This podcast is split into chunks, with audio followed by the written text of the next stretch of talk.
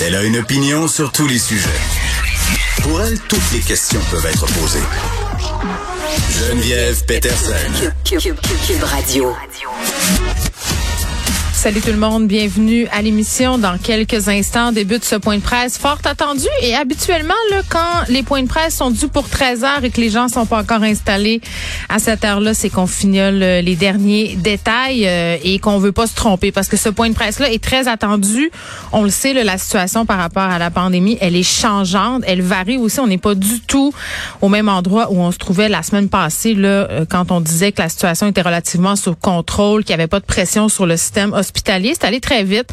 Euh, le variant Omicron euh, qui a fait son entrée au Québec, c'est pas encore euh, le variant qui est très très répandu, mais là il est en Ontario et ce que disait François Legault hier, c'était que c'était une question de temps avant qu'on traverse chez nous. Donc, il sera question de tests rapides, 1747 cas aujourd'hui, 25 hospitalisations et c'est vraiment les hospitalisations là, qui sont en hausse qui commencent à préoccuper, selon moi, euh, le gouvernement. Et là, euh, ce qui a fuité, là, c'est qu'on aura des tests rapides, des autotests, donc qui seront disponibles gratuitement dans les pharmacies du Québec dès le début de la semaine prochaine. Euh, Ça, c'est une première chose et on devrait aussi aborder la question de Noël, le nombre de personnes permis dans les rassemblements. Donc, on voit Christian Dubé qui commence à s'installer tranquillement. Il est en compagnie de Dr Arruda et de Daniel Paré parce que bon, je disais tantôt avec Benoît concernant la gestion de ces tests-là, euh, c'est pas au Dr Arruda que ça incombe, c'est bien entendu à Daniel Paré qui s'occupe de toute la question de la logistique. Est-ce qu'on s'en va au point de presse? On va au point de presse.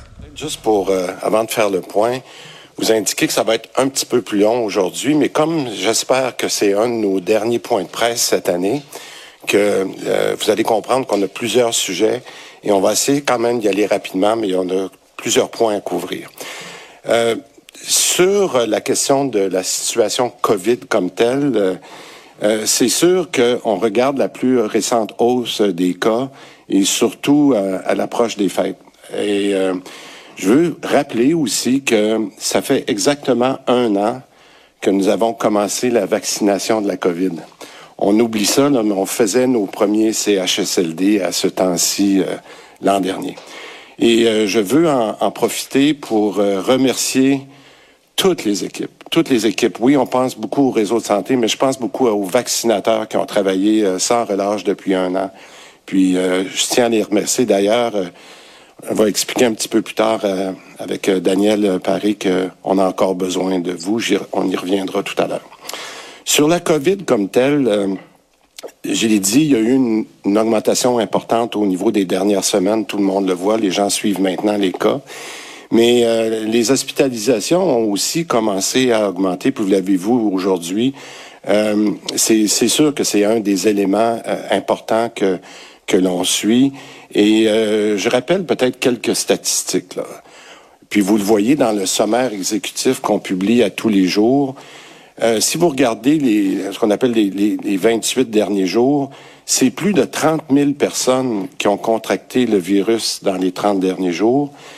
De ça, il y en a 550 qui sont allés à l'hôpital et il y en a 150 de ces personnes-là qui sont allées aux soins intensifs.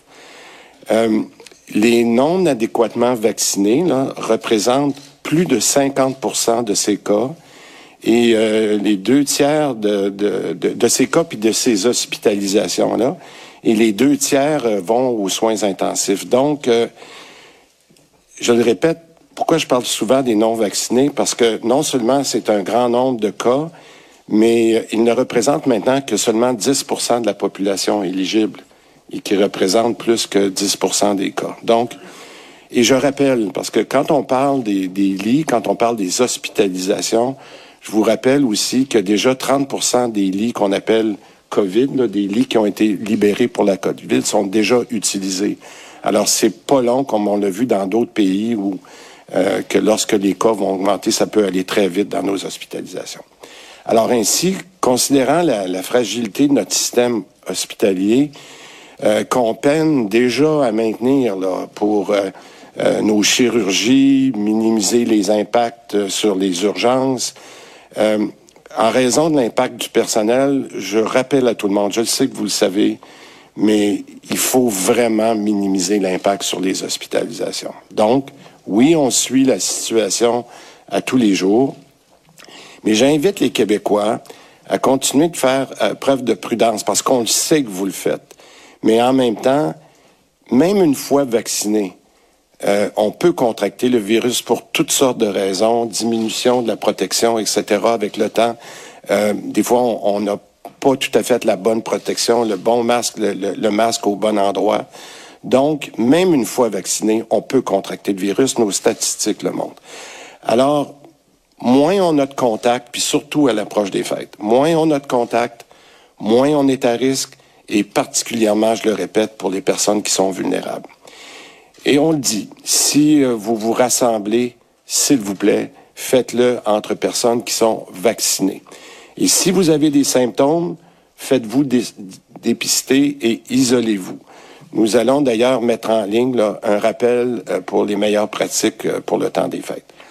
Et j'invite encore une fois, je pense qu'on ne le fera jamais assez souvent, et je le fais de façon très poliment, à, aux non-vaccinés à reconsidérer leur choix.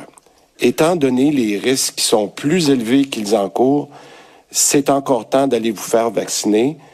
Il nous reste un bon trois mois d'hiver à passer et surtout qu'un nouveau variant, le variant Omicron, est à nos portes. C'est ce qui m'amène à mon deuxième sujet, le variant Omicron. Pour le moment, et euh, Dr Arruda pourra répondre plus en détail à vos questions tout à l'heure, mais pour le moment, on aurait encore un nombre limité de cas au Québec, de, cas Omicron. Par contre, la situation réelle sur le terrain, on l'a vu, puis moi je me fie beaucoup à nos experts, qui nous disent que cette situation-là, elle est peut-être sous-estimée, pour toutes sortes de raisons. Et on le voit que la situation en ce moment, elle est très difficile en Ontario. Et euh, on les appuie parce qu'on sait que c'est difficile lorsque ça se met à, à, exploser. Euh, Dr Arruda a demandé à ce qu'on ait encore une fois un criblage de tous les cas d'une journée. Donc aujourd'hui, on va faire ce qu'on a fait la semaine dernière. On va prendre tous les cas positifs, on va les cribler pour voir si on est limité à un nombre de cas ou si déjà on voit une contagion communautaire du côté de Omicron. Euh, et comme on a vu à plusieurs endroits, là, puis là je parle d'Ontario, mais on le voit beaucoup euh, dans certains pays euh, en Europe, la vitesse foudroyante à laquelle se répand ce nouveau variant-là, il faut être très prudent. On vous avait dit il y a deux semaines que lorsqu'on aurait plus d'informations sur le variant Omicron, qu'on vous en donnerait. Alors, je vais vous donner ce qu'on sait, mais aussi ce qu'on ne sait pas. Ce qu'on sait, c'est que les experts semblent s'entendre sur le fait que le, variant euh, est beaucoup plus, le variant Omicron, pardon, est beaucoup plus transmissible que le Delta. Donc, il, voyage plus vite et il frappe plus souvent. Euh, nos experts évaluent qu'il serait deux à trois fois plus contagieux. Mais par contre, il n'y a pas encore de certitude au niveau de la sévérité. Puis je ne rentrerai pas dans le détail, le docteur Arruda pourra vous donner plus de détails là-dessus. Et par contre, s'il est plus contagieux, je le répète, les non-vaccinés sont encore plus à risque, puisqu'ils n'ont aucune protection. C'est pas justement pour le Delta, là, on parle encore d'un variant qui est encore plus euh, transmissible. Donc, si nos non-vaccinés qui ne sont pas protégés font face à un micron qui pourrait être avec nous dans les prochaines semaines, je le répète, l'impact sur les hospitalisations pourrait être très grand. Alors, ce qui semble faire consensus chez nos experts, c'est une chose, une chose, c'est qu'une dose de rappel augmente beaucoup la protection. Mais il faut s'attendre à ce que les cas augmentent encore plus. Je vous le dis, vous allez voir une augmentation des cas dans les prochains jours. Pour les hospitalisations, ce qu'on appelle les fourchettes de scénario, c'est-à-dire ça pourrait monter jusqu'à où, quels sont les minimums, les maximums? Ces fourchettes de, de scénarios en ce moment, parce qu'on connaît pas assez d'informations sur le variant, ces fourchettes-là sont très, très grandes, très larges. Puis d'ailleurs, quand on est mardi aujourd'hui, oui, jeudi matin, on a toujours les projections de l'INES là, qui sont publiées une fois par semaine. Vous verrez justement, particulièrement au niveau des hospitalisations, que dans les prochaines semaines, dépendamment des scénarios qu'on met avec Omicron, ça peut monter assez haut dans les hospitalisations, particulièrement après les fêtes. C'est, ça qui semble faire consensus dans les scénarios. Quand on va mieux connaître Omicron, euh, on pourra mieux prévoir l'impact que ça aura sur nos hospitalisations, mais en attendant, en attendant, moi je veux qu'on reste en avant de la parade, puis la meilleure façon de garder le contrôle, c'est d'aller se faire vacciner. On parlera de quelques mesures euh, tout à l'heure. Donc, notre stratégie, pour qu'on s'entende bien pour les prochaines semaines. Donc, vu la hausse des cas et du potentiel d'Omicron, on veut accélérer la vaccination de la euh, dose de rappel, ce qu'on appelle la troisième dose. Mais pour ce faire, étant donné les limitations qu'on a dans notre réseau, euh, ça nous prend plus de vaccinateurs. Et Daniel, tout à l'heure, va vous expliquer un peu où on est dans notre capacité euh, de vaccination, puis où on aimerait être le plus rapidement possible. Donc, on reviendra sur la vaccination de la troisième dose tout à l'heure, mais en attendant, ce que l'équipe du docteur Arruda nous recommande, c'est deux mesures additionnelles à titre préventif. Premièrement, on demande aux employeurs de recommencer aujourd'hui à favoriser le télétravail, et ça, je le dis là, dès maintenant, et jusqu'à nouvel ordre, pour minimiser les contacts que l'on a au travail.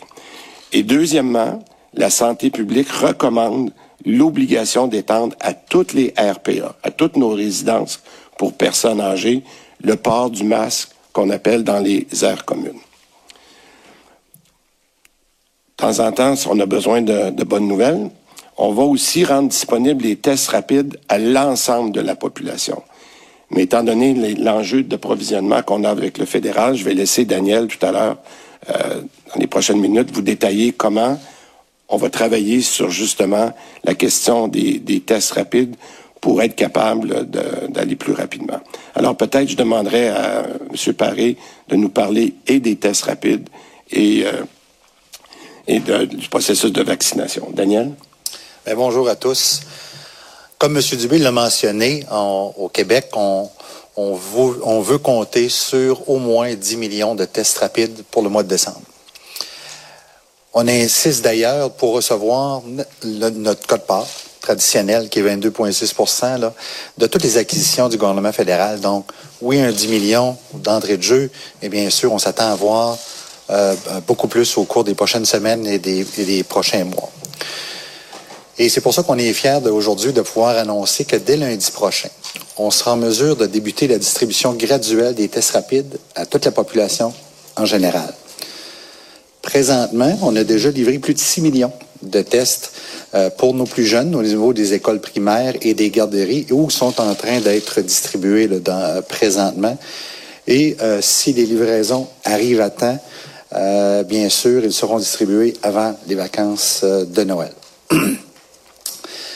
L'annonce aujourd'hui pour l'approche populationnelle, c'est que nous avons maintenant une entente avec nos pharmacies communautaires.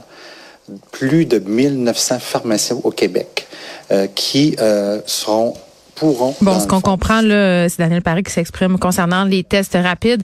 Euh, comme on avait débuté l'émission sur la question, là, je me permets de reprendre ici là, les tests qui seront, euh, selon lui, disponibles avant le congé des fêtes euh, et ça se fera via nos pharmacies. Et là, j'ai bien hâte de voir les files d'attente. Est-ce que ce sera comme au temps de la Deuxième Guerre mondiale quand on allait chercher nos coupons, nos coupons repas? Euh, force est d'admettre qu'il y aura full à n'en point douter.